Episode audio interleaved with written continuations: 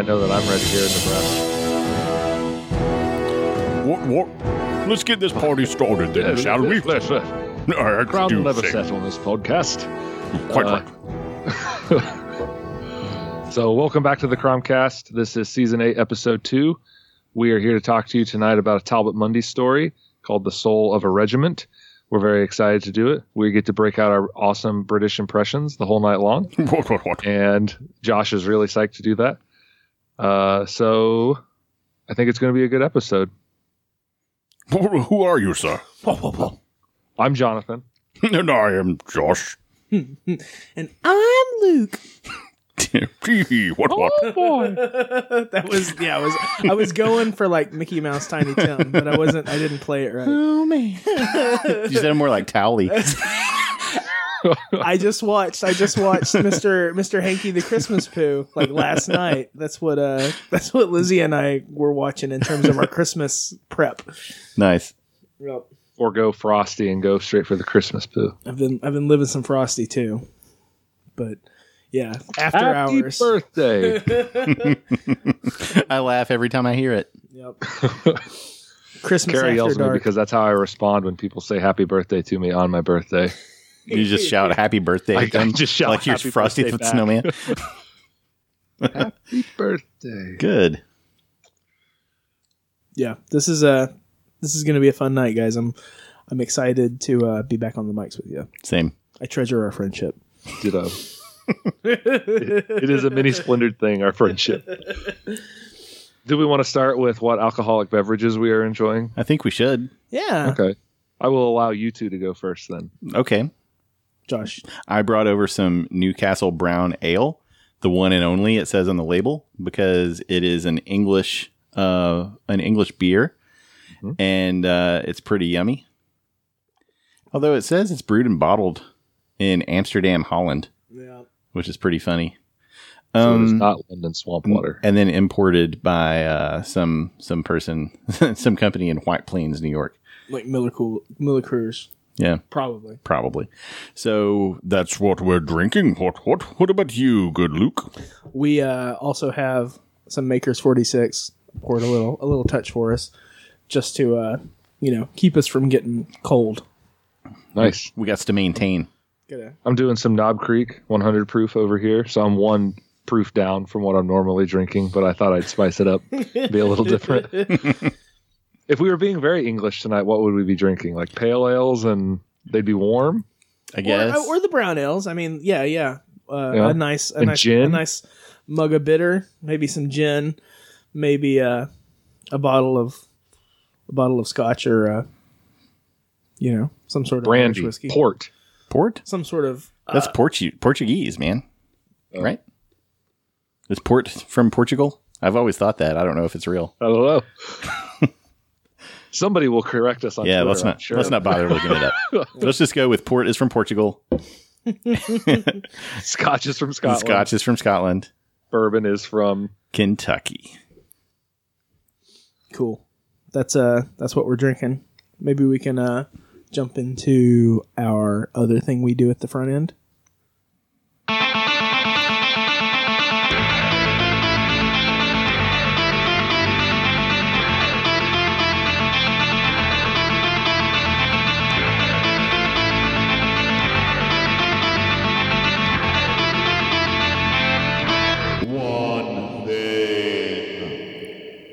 I always close my eyes when we play that one because it's like I don't know, I'm, I'm getting, kind of epic. I'm getting ready to disappoint everybody with the thing I've been watching. What? Maybe. I insist that you go first because it's never disappointing. Well, last time I mentioned Daredevil, and in the intervening time since then, Netflix canceled Daredevil. So I'm I'm drunk with power.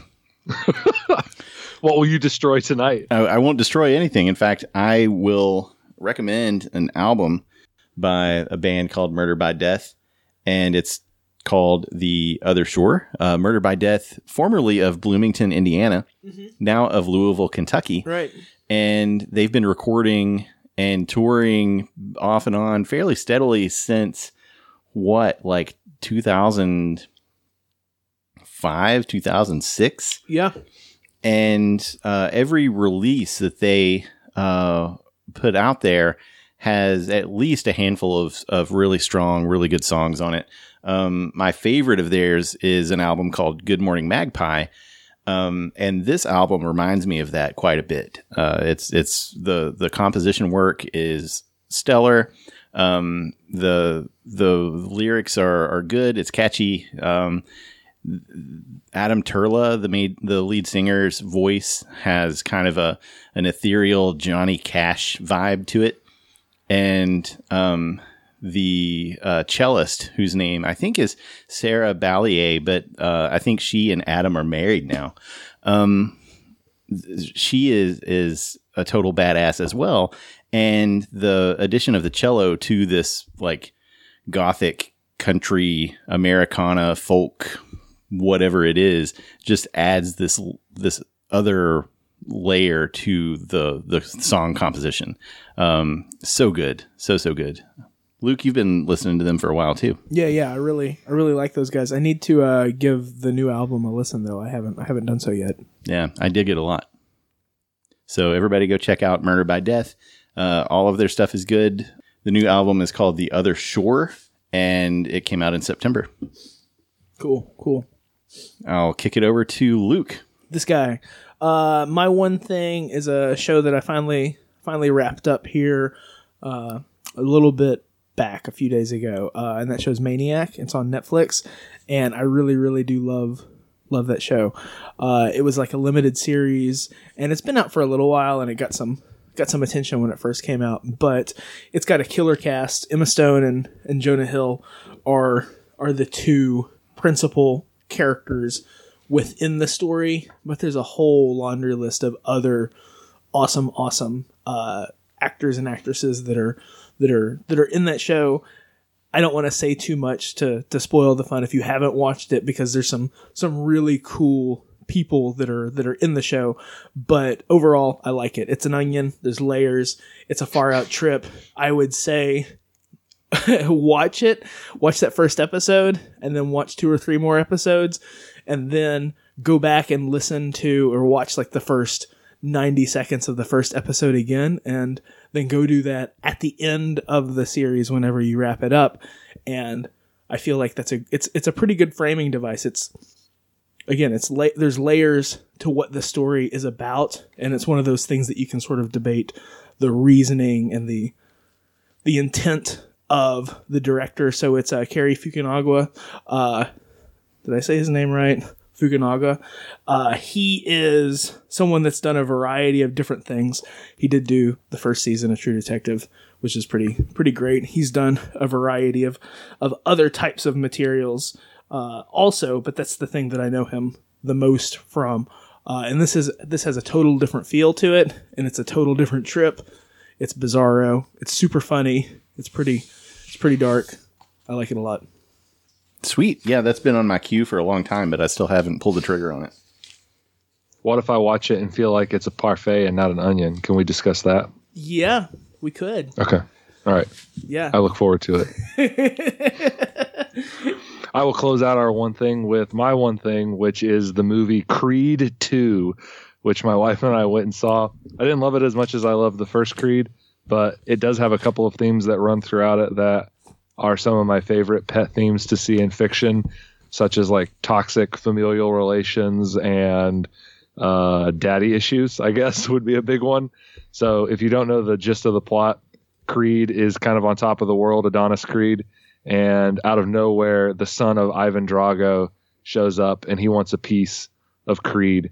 And they kind of play on the fact that Apollo Creed was murdered by Ivan Drago. So Victor Drago shows up. He's just as big and bad as his dad was without the steroids. And he and Creed fight because it's a boxing movie. So I guess you can guess the rest from there.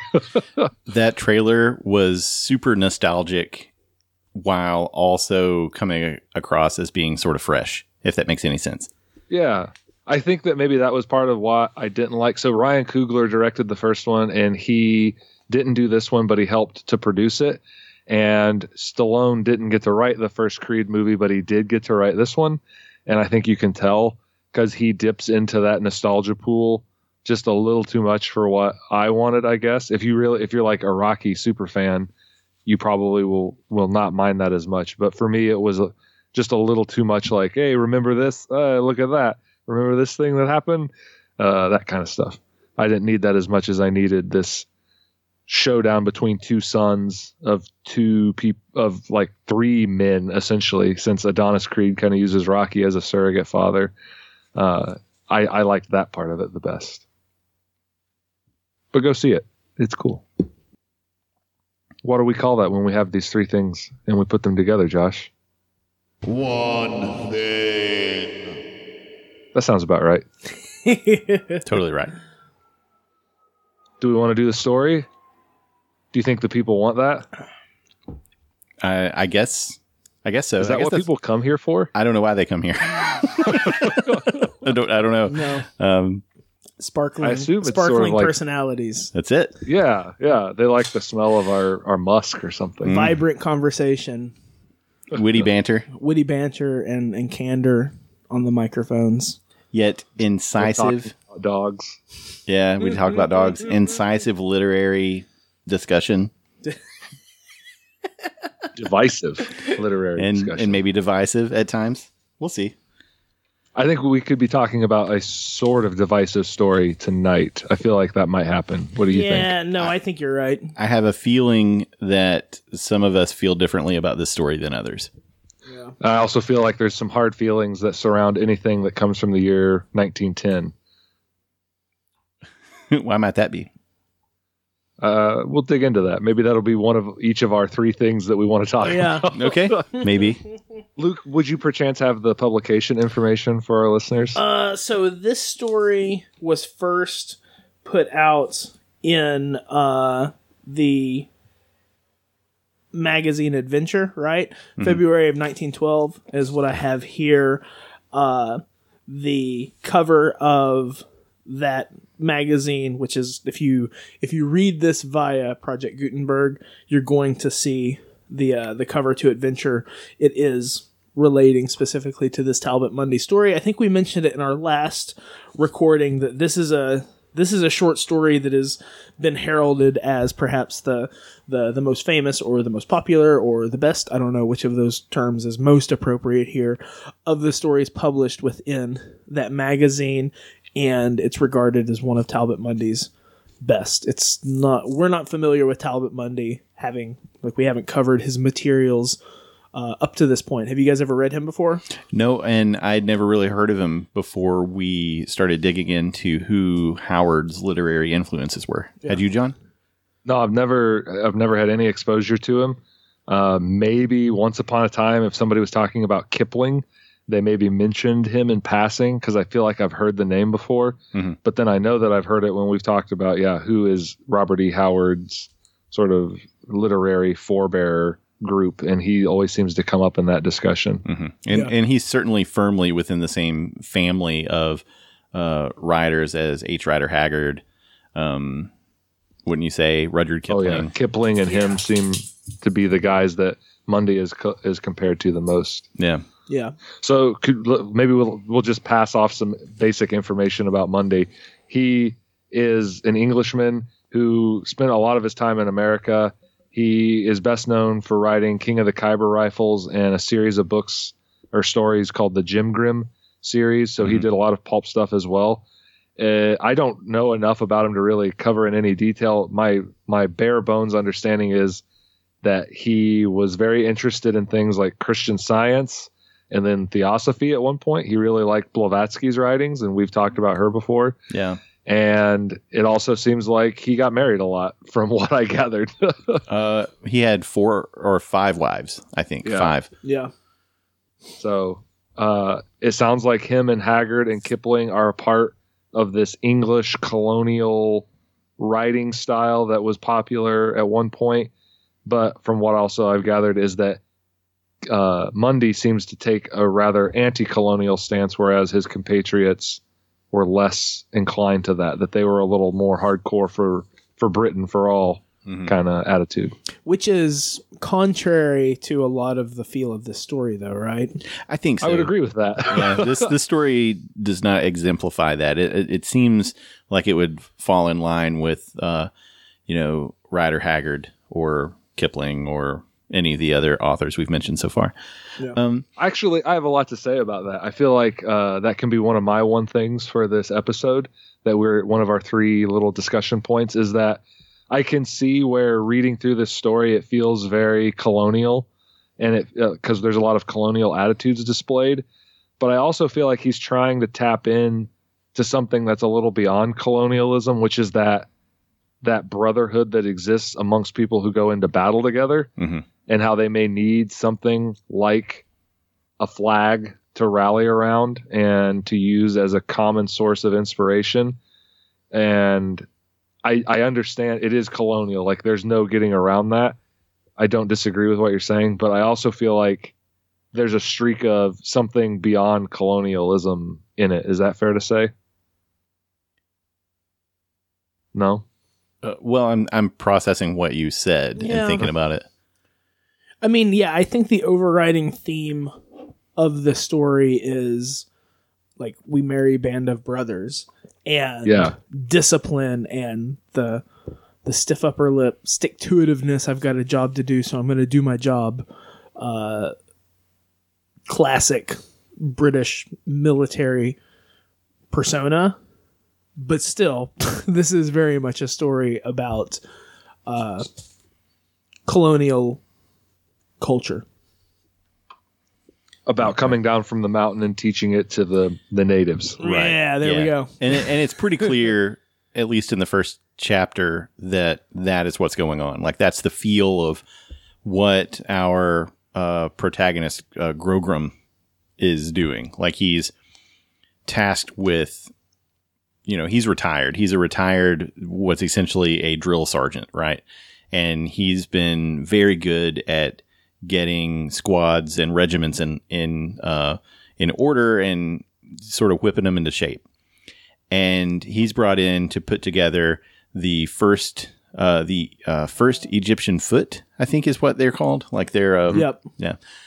And uh, so that's his task. He's retired, but he does he can't live a, an idle life. Like this is the only thing he knows to do, and so he's going to do it. And a lot of the language in the first chapter is is very um uh well colonial. It's colonial language. Like um sentences like you know they didn't even know they were men until grogram taught them that they were. Yeah. and and so uh, to me it is it is a very colonial story because uh, we have a British guy coming into uh, Egypt and taking uh, Egyptians and applying British standards of military and uh, this this ethos of uh, the regiment is above all other things, and the colors are the important thing here, and you you have a job to do, and let's do it. On the other hand, though, Grogram at at one point to to relate to his soldiers begins uh, teaching them music and begins to to sort of understand that music is is this way in which he can sort of communicate with them or or uh, give gives them all sort of an equal playing field because he's not a musician himself but he's able to teach them some some music. And music plays an important part in this story i would say. So i Yeah. i guess i see i see what you're saying to back to your original point john but i i also think that the the colonial aspect of the first chapter of the story is is pretty hard to pretty hard to ignore. Yeah, I don't think it should be ignored. I think it definitely needs to be confronted and talked about because there are some attitudes on display that we obviously are at odds with as modern people. Um, I think that they're ugly, and I'm not trying to excuse them, but I do think that there's something here. I guess I'm trying to understand if we're talking about Talbot Mundy as a forebearer to Robert E. Howard, who is a classical uh, classically is against colonialism, right? I mean, that's Howard's hallmark is civilization is no good and barbarism will conquer over all. So how could he respect somebody that wrote a story like this? I guess I mean there's a lot of reductive sort of uh, shortcut writing in Howard. Like think about the uh, the Hyborian Age essay Mhm. and how you know we have this this condensed history of Earth and empires rising out of uh, flames and barbarism into civilization and then being dragged back down by invading barbarians. And this is the theme that happens time and time and time again in, you know, the backdrop of the Conan stories.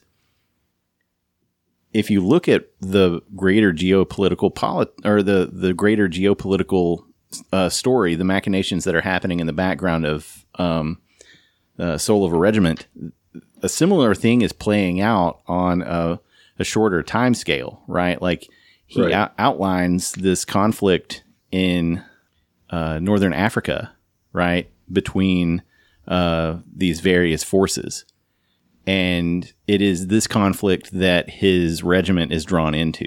And I, I think, I think two things. One, that is one thing that Howard would have been drawn to, Mhm.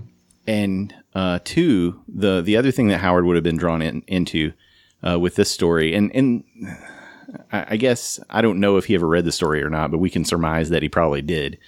Uh, if he read the story, he might have dug it because of the the masculine nature of the the story. Like it's it's a very sort of to to go back to last episode. Uh, uh, there are aspects of honor culture here that I think are undeniable that play into like what the the title "Soul of a Regiment" actually means. So A band of brothers kind of feel. yeah, I wish that Mundy would have spent more effort telling us about the, the majority of the regiment rather than the the drill sergeant that trains them up. Like it's it's it's so distasteful because of the focus on the what's the right term? Racialist? That's a that's a term that pops up in the literature.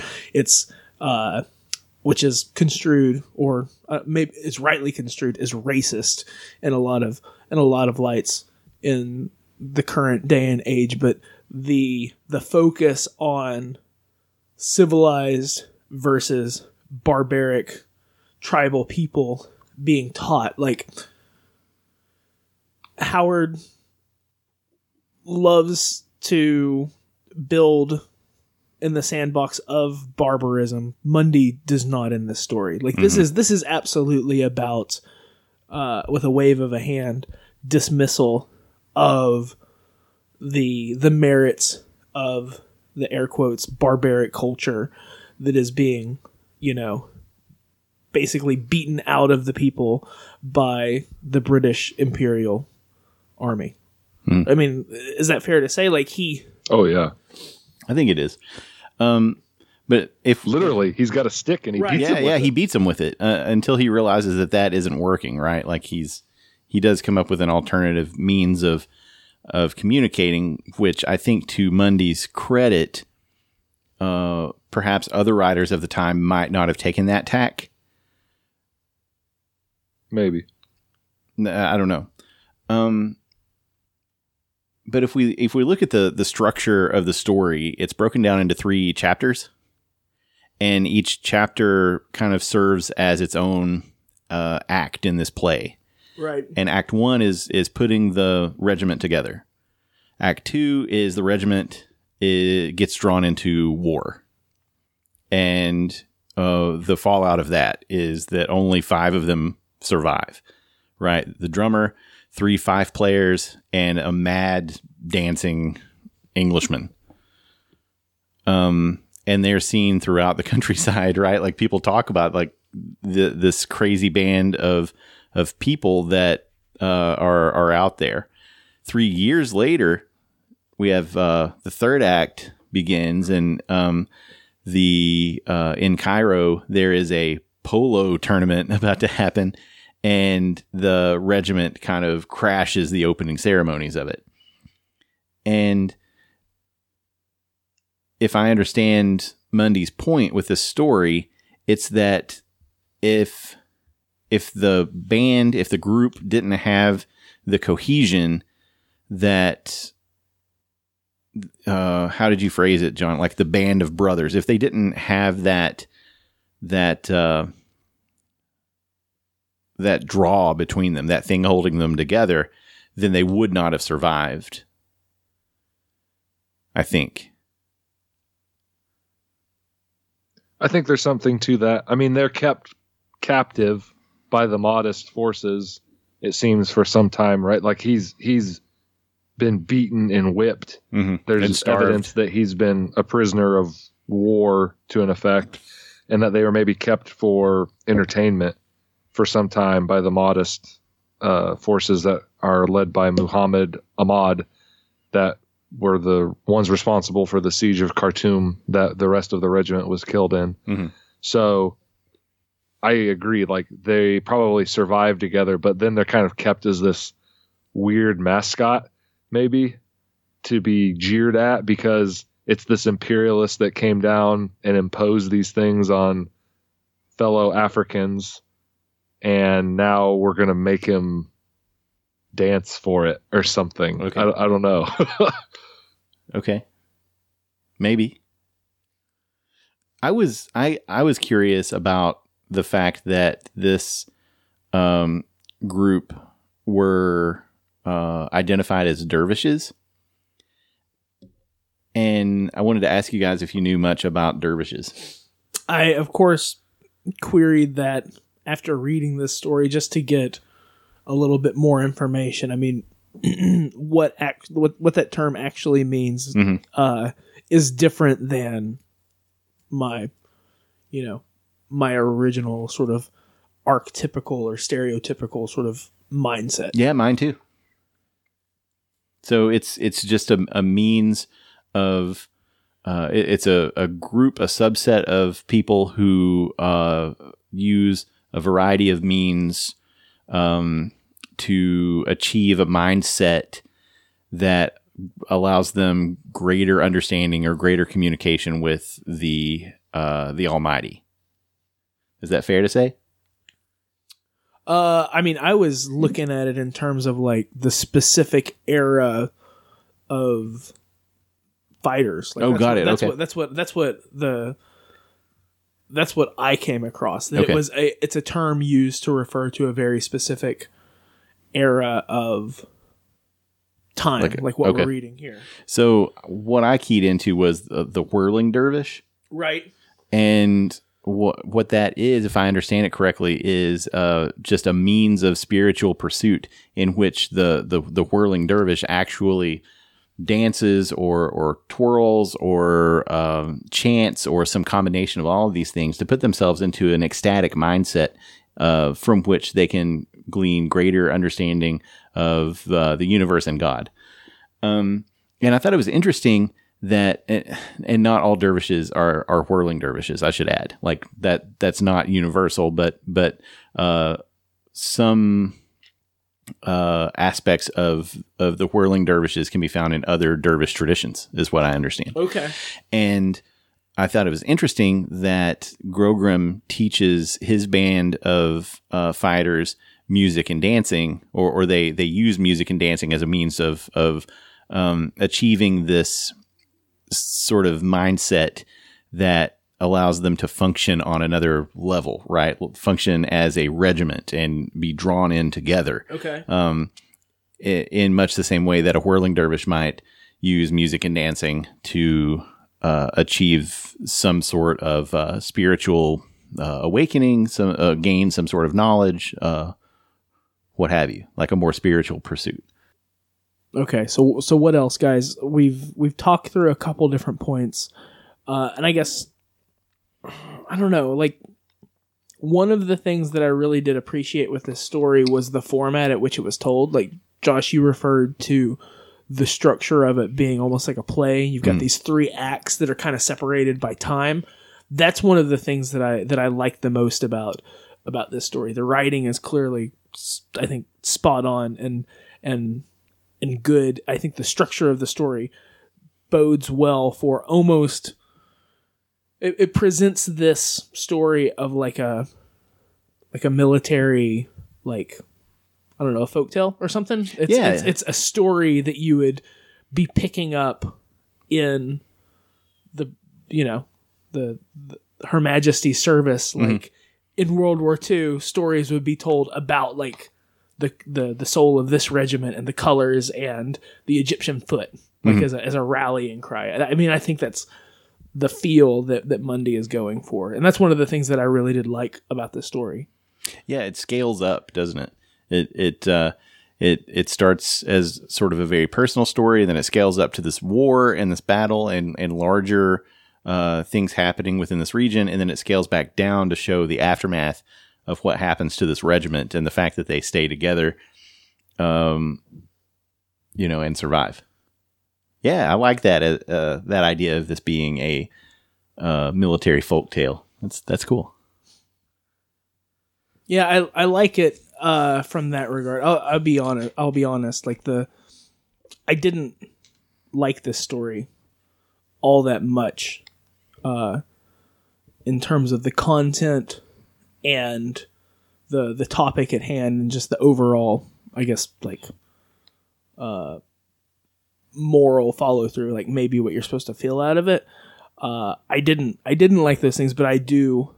I do like the writing and I do I can't I can see exactly how Howard would have been like inspired by the clear place and time of this writing because there is a, an absolute assumption that you know what is going on in that like that horn of Africa theater at this point in time. Like you had to to really get it. You've almost either got to have your wikipedia page up reading it alongside it or have your encyclopedia britannica open or be someone that's already well versed in you know the the quote unquote like uh you know civilization of africa. John, did you enjoy the historical context of the story? Uh, I wanted to, but I felt like I wasn't given enough. Like Luke said, I had to look up the siege of Khartoum Mhm. and this whole war that we're being told about. I mean, I could have guessed. I guess I could have experienced it as sort of a fictional thing. I didn't need to know it for the the base message of the story to get through that that this guy is a real man because he kept the flag tied to his body this whole time. Spoiler alert, I guess. I guess. Uh, but uh, I didn't. I didn't end up enjoying that historical aspect because the most historical parts of it are these colonial attitudes that we've already sort of denigrated here this evening. Yeah, I I mean my my subversive take on the story is I want the drill sergeant to learn more from the people he's quote unquote civilizing and teaching and ultimately, you know, uh a Maasai shield is the soul of the regiment. Like Yeah. there's some sort of bastardization of the the the British imperial culture and or some welding or blending or I don't know, something like that. I just hate that this story is all about the one rando Brit like teaching the native peoples the the better way. And I, I don't know what those people's story is other than they were, you know, in in the way that Mundy presents it, they didn't know any better and they needed to be uh, shown how to be men and fighters, and they were they were drafted, they were enlisted, they were pulled in. yeah. You can almost feel that story underneath it, right? This this story that we are talking about that we wanted because he learns to love them. It talks about, and there is this sort of brotherhood that builds between them where they're armed forces, they're together, and they're going to go fight. But it still is this weird, weirdly elitist feeling that you get just from the writing of the story. And then to have it boil down to him and is it four or three other guys? So four. There's Four. the five Four. and the drummers, and then him. Okay, so what are their names? And Yeah, we- Yeah. their we don't know. Giant epic mausoleum. Lame. That, they survive the same thing, right? right? like the the whole "Here lies a man." yeah. Um, is that's distasteful. I mean, it, it's just just uh, I I don't know. Like, it's hard to talk about this story in 2018. Uh, but we're doing it. We're giving Yeah. it. We're giving it our college try. We'll do it. We're doing as best we can here. So We're the so- Cromcast. So, be a little bit forgiving with this, but I, it's not. This is a very personal uh narrative. It's about one hero. Like that's the way that it's told. which is funny because he is teaching them how to be a team, right? Right. Like the theme of the theme of the story is at odds with the ending of the story. To me, He, Yeah. Uh, yeah, like you could like almost it, it, it, it, if it held with Mundy's thesis, it should have ended not with "Here lies a man," but "Here stands a regiment." Like because Right. the other dudes held true and kept each other alive. Like they, they, but we don't know their names or their stories. We only know Grogram, and and he he relies a man. Like he dies and he gets his epitaph. and he's and still that's- that's- singular as a man. Like Yeah. it's still s- smacks of uh ra- a racist viewpoint of Yes. Yeah. of of he is the man and the other native people are still not quite that. Yeah. Like what about what happened with all the regiment stuff? What about all the regiment talk? Yeah. we merry band of brothers like they exactly. Yeah. but here Would it have a been man. different if it had been the four survivors erecting a monument to him? no, I don't. Uh, I don't know. then then you get into like the the the white Jesus kind of like I white guess, yeah. savior white savior kind of Which is kind of in this. yeah right The last samurai kind of thing. yeah. yeah um So I think what we're essentially saying is we don't like it. Well, I didn't like it much, and I sent you guys a pretty extensive Facebook message about it earlier, and it was radio silence for me and I didn't hear was- anything from you guys. but my my radio silence was I didn't want to like uh poop in our breakfast cereal before we before we got on the mics to Wow. like to talk about it. Like I, I think there are, are good things in terms of the writing of this story, and if Mundy truly does have sort of an anti colonial through line in his larger works, that would be interesting. I I don't want to I don't we weren't we weren't hoodwinked uh, because we didn't consult anybody when we selected the story. We just That's saw a right. couple references and we knew that this was a short story and it was a heralded short story and that it would be a good one to to uh, quote unquote good one for us to read. But uh, It makes me want to ring King of the Khyber rifles, yeah, right, which is supposed to be like his big deal, but it's which also maybe a it has longer more of what form. we want. yeah, it's Yeah. a little longer. I don't know. I, I, I think that the through line falls apart at the end. Um, not that the narrative falls apart. Like he tells the story that he wanted to tell, Yep. but I think the um the theme doesn't hold together. Yeah. So, an appeal to our listeners. Uh, tell us why we're wrong. Yeah. be be critical of our critical analysis. Like if if there are things that we're missing here, let us know. If you're knowledgeable of uh, Howard's consumption of this story, let us know. If you like if you have any other insight, let us know. We'll come back to Mundy, I'm sure, with our conversations in in latter episodes. Uh, and I don't know if any of us reads the Khyber Rifles uh, novel or that longer form piece. That's something that we can we can chime in about. Like it's just going to be a matter of can we do some do some extra credit work. Uh, but th- this story, for better or worse, was a good read for us. I feel like setting a setting us up for what we're gonna keep on getting into. Yeah, I, I mean, I I guess my language was a little strong. I I'm It's, dude, I don't. I think it's okay. I was I was not unhappy that I read the story. I just was kind of put off by the end. yeah. So if we take a Well, look, because we kind of signed up for like adventure season right in the yeah, desert, right? And this is not. I not do- well, really I- much of an adventure. I do like the sub. So I guess that is something else though that I do like about the story is that this is a subversion of what you would think. It's the like all of the action happens off stage, mm-hmm. which I think, to Mundy's credit, is absolutely a good way for him to tell the story that he's wanting to tell, regardless of our, our critical eye towards what that story is. That is a cool storytelling device and i applaud that kind of structure. I, I like that. I like it when you can when you can tell a heist story but never show the heist. And you can say we're building up to the big ass fight and then you like jump to right after the big ass fight where everybody's got black eyes and you say man that was a horrible fight. We, I, i'm glad we just barely survived it. I like those things but I feel like that's happened before in Bourbon and Barbarians.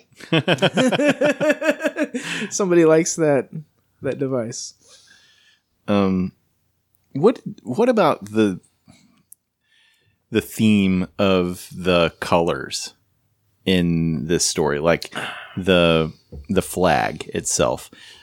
Were you guys able to relate or latch on to the the the use of that in any way? Hmm. Yes and no. Okay, let's hear it. So, yes, and oh, I'll say no first. In that, I have never been much for that kind of stuff. Like I remember being in groups. I went to this thing called Boys St- or Boys State at, in Indiana, where we're supposed to learn about government. And you get put in this group, and we were like the Sycamore group, and we were supposed to salute our flag every morning. And I was like, no, I'm not going to do that. So I I hate it in some ways, but then I think about my life in other ways, and I I realize that when I see the Purdue flag or things of that nature, that there is something that swells in me, and I want to protect those things because it's some sort of tribe that I joined, Mhm. and I understand how that can be manipulated by the armed forces to create a system of connectivity so that soldiers work together better. Like we are the first Egyptian foot, and these are our colors, and you can't say anything bad about them or do anything bad to them. Otherwise, we're going to mess you up. Like I understand what is at play there, Mhm. but I don't necessarily like the idea of it. Does that make any sense? it does. Yeah, it absolutely does. Uh, Okay. I think the colors uh, make some some practical sense and some symbolic sense. Like the practical nature of them is if if you're on an uh, an ancient battle, uh, maybe not really ancient, but if you're on a battlefield and you're a foot soldier and you are in the middle of a chaotic battle. Then you can see where the rest of your dudes are if you get separated, and you can make it over to them, hopefully, and and rally like it's a rally point on the battlefield. Um, but it's the symbolic nature of them that I'm most interested in. The the things that you were saying there about, you know, you can't say anything bad about this because what what is what is symbolized here? It's it, it, to me, it's uh, I guess it's it depends on it's a case by case kind of thing, but is it a symbol of sacrifice? Like, do do those colors represent uh, fallen soldiers that have died in service to the regiment? Do the, do the colors represent uh, that mixed with the hopes of the regiment? Right, like if you spit on our flag, our regiment's flag, then you're you're spitting on all of us plus our history. I You know what I'm saying? Like, I'm trying to- we want to believe in, but the real psychological aspect of it is is that your individual personality is subsumed by a group identity that rallies around those colors. Like they need you to believe that that is you because once you believe that, you'll do anything to defend it. Because if something bad happens to it, it's happening to you. It's not happening to a flag. It's happening to you and your brothers and your friends, your family. that is the deep down part that they want to have happen. So it's an umbrella, kind of like it. It uh, by protecting it, you're pre- protecting yourself and each other. hmm Yeah. Okay. I feel like Luke. Do you agree? Disagree? I do. If somebody I, I- spat on the Cromcast Mountains, would you be upset? Or no, I'm. I, I, I am not. A, I am not. A, I am not a nationalist. right? Exactly.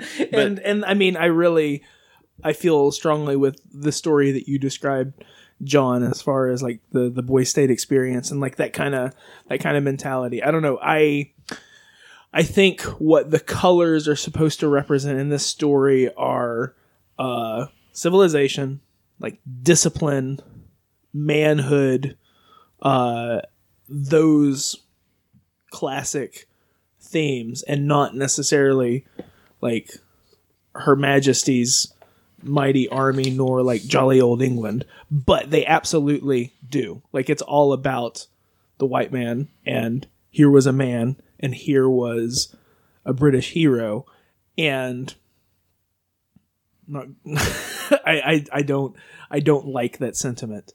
I'm I'm I, I sort of frame I think my loyalties at this point in my life far more close to home, i.e. like uh my my family, my friends, my my circle, like my my community, and then much broader. And the whole like middle ground uh, that oftentimes you would see like these types of rallying cries being based around mean less to me more and mean less to me more and more as as I as I move along, and maybe that's my my uh Howardian hero and my my barbaric side coming through. I think it absolutely ties into that.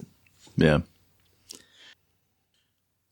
So I'm going to shift gears a little bit here and move over to the the word cloud. Uh, so the, for for those just tuning in, this is something we introduced last episode. Uh, we're producing word clouds from all of the words that uh, were included in this story. Uh, if you're interested in our methods, um, please check out the blog post for episode one of this season. That that's season eight, episode one. Um, the uh, daughter of Erlik Khan, and we go into it uh, in some depth in that episode. But uh, so I'm going to spare the the overview of how we do it and just talk about what it is. So if you uh, are interested in the word cloud, go to thecromcast.blogspot.com. It'll be there linked from uh, this episode's blog post. And we have here uh, two blog posts, or sorry, uh, two word clouds. One uh, with the main character's name included, and one with it removed. And let's focus on the one with it removed. And if we do that, we see the biggest word, the most common word in the story is regiment. You can tell it's the biggest word there, the bit largest font size. Um, almost equivalent with regiment are the words man and men, followed by the word one, O N E, as in singular. Um, and those are the the big ones. Uh, after that, we have words like colonel and band and marched and colors. And I think it's interesting that uh, the word one is more frequently used than the word colors. Um, and je- the the word one and the word regiment are almost on equal footing. And if we think about the theme of the story again, Mundy is giving us this treatise on why a regiment survives, like it's it's group survival. But he also, as we've pointed out, kind of uh, talks about the singular nature of a special person like Grogram. And and I just find those two things at odds with one another, which is really my biggest complaint with the story. So, so in terms of the word clouds that are here for this story versus uh, last episode, a question I was going to ask Josh is: There's far fewer words here in these word clouds. That's true. What's the relationship there? Um, the word cloud only takes into account the most frequent words, so it's it it's no um it uh, factors in the the the total number of words like it's it uh help me out here. It's standardized, Okay. right? Okay. And so our minimum cutoff is uh, 16 mentions. So okay. so I, I picked that number arbitrarily because it seemed to work and it seemed to not overwhelm. Um, so if the words are mentioned 16 times or more, then they are on this word cloud. Okay. The same with uh, Erlik Khan. Okay. And so if we compare these side by side, you may find that Erlik Khan's word cloud, uh, there are more words there. Um, but uh, again, we are just interested for the purposes of the word clouds in really frequent words. Like, what are the words that the authors key into? And uh, can we glean any kind of additional meaning from th- those, uh, the frequencies of those words? Right. Uh, so the word cloud is there on the blog spot for those of you who might be interested in it. Yep. And uh, I, I do think it's interesting that once again, this is a, a Mundy story, and man and men and one were common words in the Howard story last week. Yeah, and there's no reference to uh to either Britain or England. Like there's there's no references to like to uh to you know, the the colors and the regiment that are that are rallied around. But- yeah, but- just but just that it is Yeah. a regiment. I think that's interesting. uh there's a lot of unspoken affiliations though in this story though. Yeah, I mean, it's clear that it's coming from a British standpoint, right? Like, it, it's clear that Grogram is the one in charge, and Grogram really is the distillation of the British uh, military system here. Like, he's he's a staunch, no nonsense uh, uh, supporter of, of of the British military system, and uh, he when when standard issue methods fail and when uh, physical punishment fails, he is uh, flexible enough to turn to uh, music and dancing, which is interesting. I think um, And he's a cog in the imperialistic machine. that's true. He is He is- Grand Moff Tarkin. He is he is absolutely the man. Air quotes. Quote quote. Yeah. Quote, quote. Quote quote quote. sir. Whoa, whoa. Quite right. Quite right. Do we have English listeners? Are they going to be offended? Oh, I mean, we absolutely do Jim, have Nomad yeah. Jim. We've got Nomad Jim, you're right. Yeah, we've got a strong representation of our uh, sisters and brothers across the pond. across the pond. Uh, Jolly old England. What what what? I don't know. I want to know then what they feel when they read this story. Yeah, That's I a- think that that would be interesting. that would be interesting. Tell us, tell us, tell us. Well, if But they how were, will they tell us, Josh? if they were so inclined, they could turn their browsers toward thecromcast.blogspot.com. From there, they could send us an email. Uh, that email address is thecromcast at gmail.com. They could call us at 859 429 Crom. They could also follow us on Twitter. at us. Let us know. Um, they can find us on Facebook, facebook.com slash the Cromcast. And uh, we're on Instagram. Drop that knowledge on you last week, Luke. We picked up some list, uh, some uh, followers on Instagram That's right. this week. So, uh, uh, one person, uh, our friend, uh, I'll just say Starships and Steel, um, said, "Holy crap, you are on Instagram!" so that was pretty funny. Uh, so, yep, we're there. Uh, if you want to see pictures of uh, of us sitting around the table with microphones in front of us and drinks in our hands, uh, that's the place to see it. That is where we put that. I think that's all of the methods they can use. Yeah, we're pretty easy. Just make sure you don't look for Chromecast. You look for Cromcast. And if Google or your browser of preference, I don't know what else that would be. I guess Bing. Uh, if if you if if if if you put in Chromecast and it says no, here's Chromecast. Say no, I really wanted Chromecast, and you'll find. And us. then it will say, "Do you mean Comcast?" And we'll say no, No. again. yeah, Chromecast. for reals, you really do mean Chromecast. We should sue those guys. Uh, I am pretty sure that we I- were around before Google Dude, Chromecast. I want to see us get up in in a court of law, much like Charlie and It's Always Sunny, representing himself as he's wont to do with his specialization in bird law. We're gonna be up there like specializing in in podcast law. I want Jimmy Stewart to represent us. uh, it'll be us with uh, disheveled suits and crooked ties and a uh, wall with r- strings that uh, intertwine and lead everywhere. A murder board. Uh, one of us is absolutely going to be wearing like the t-shirt tuxi- tuxedo, Yeah. like to, to And, court. and we're interested in who you think that one will be.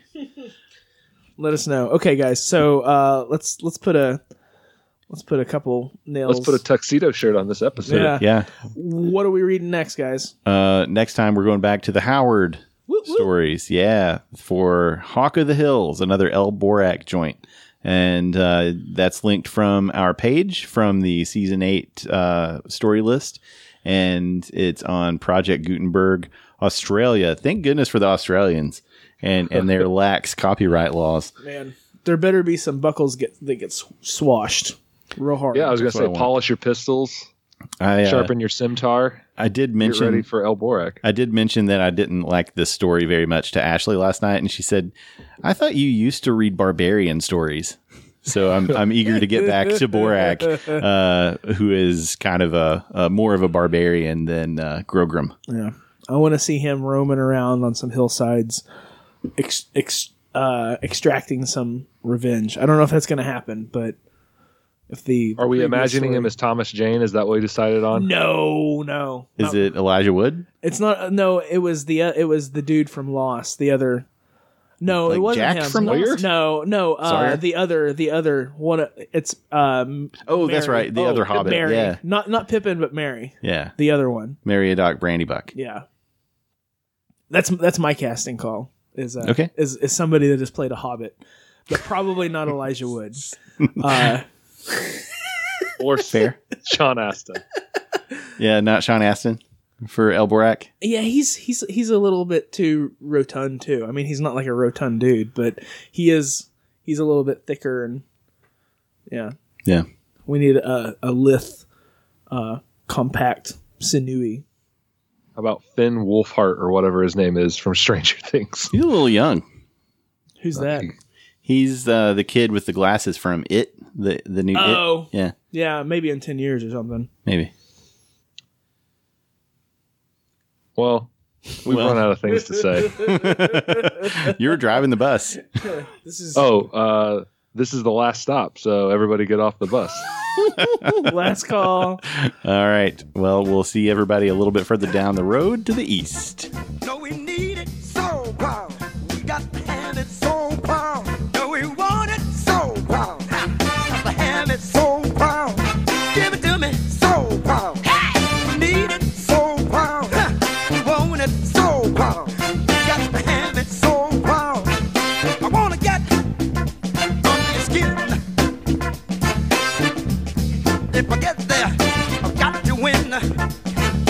need some soul, come on.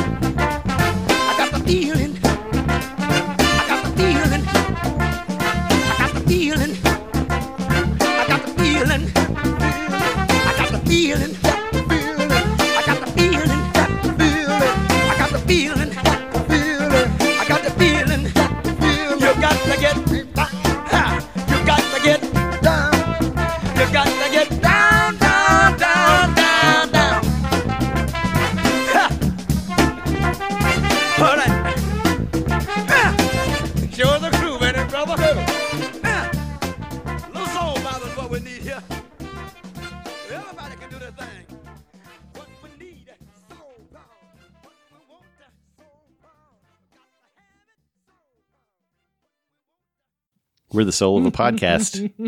we are the soul of a podcast. I like Here that you lies said a podcast. Here lies Here a podcast. Lies a pod- I should have done that with my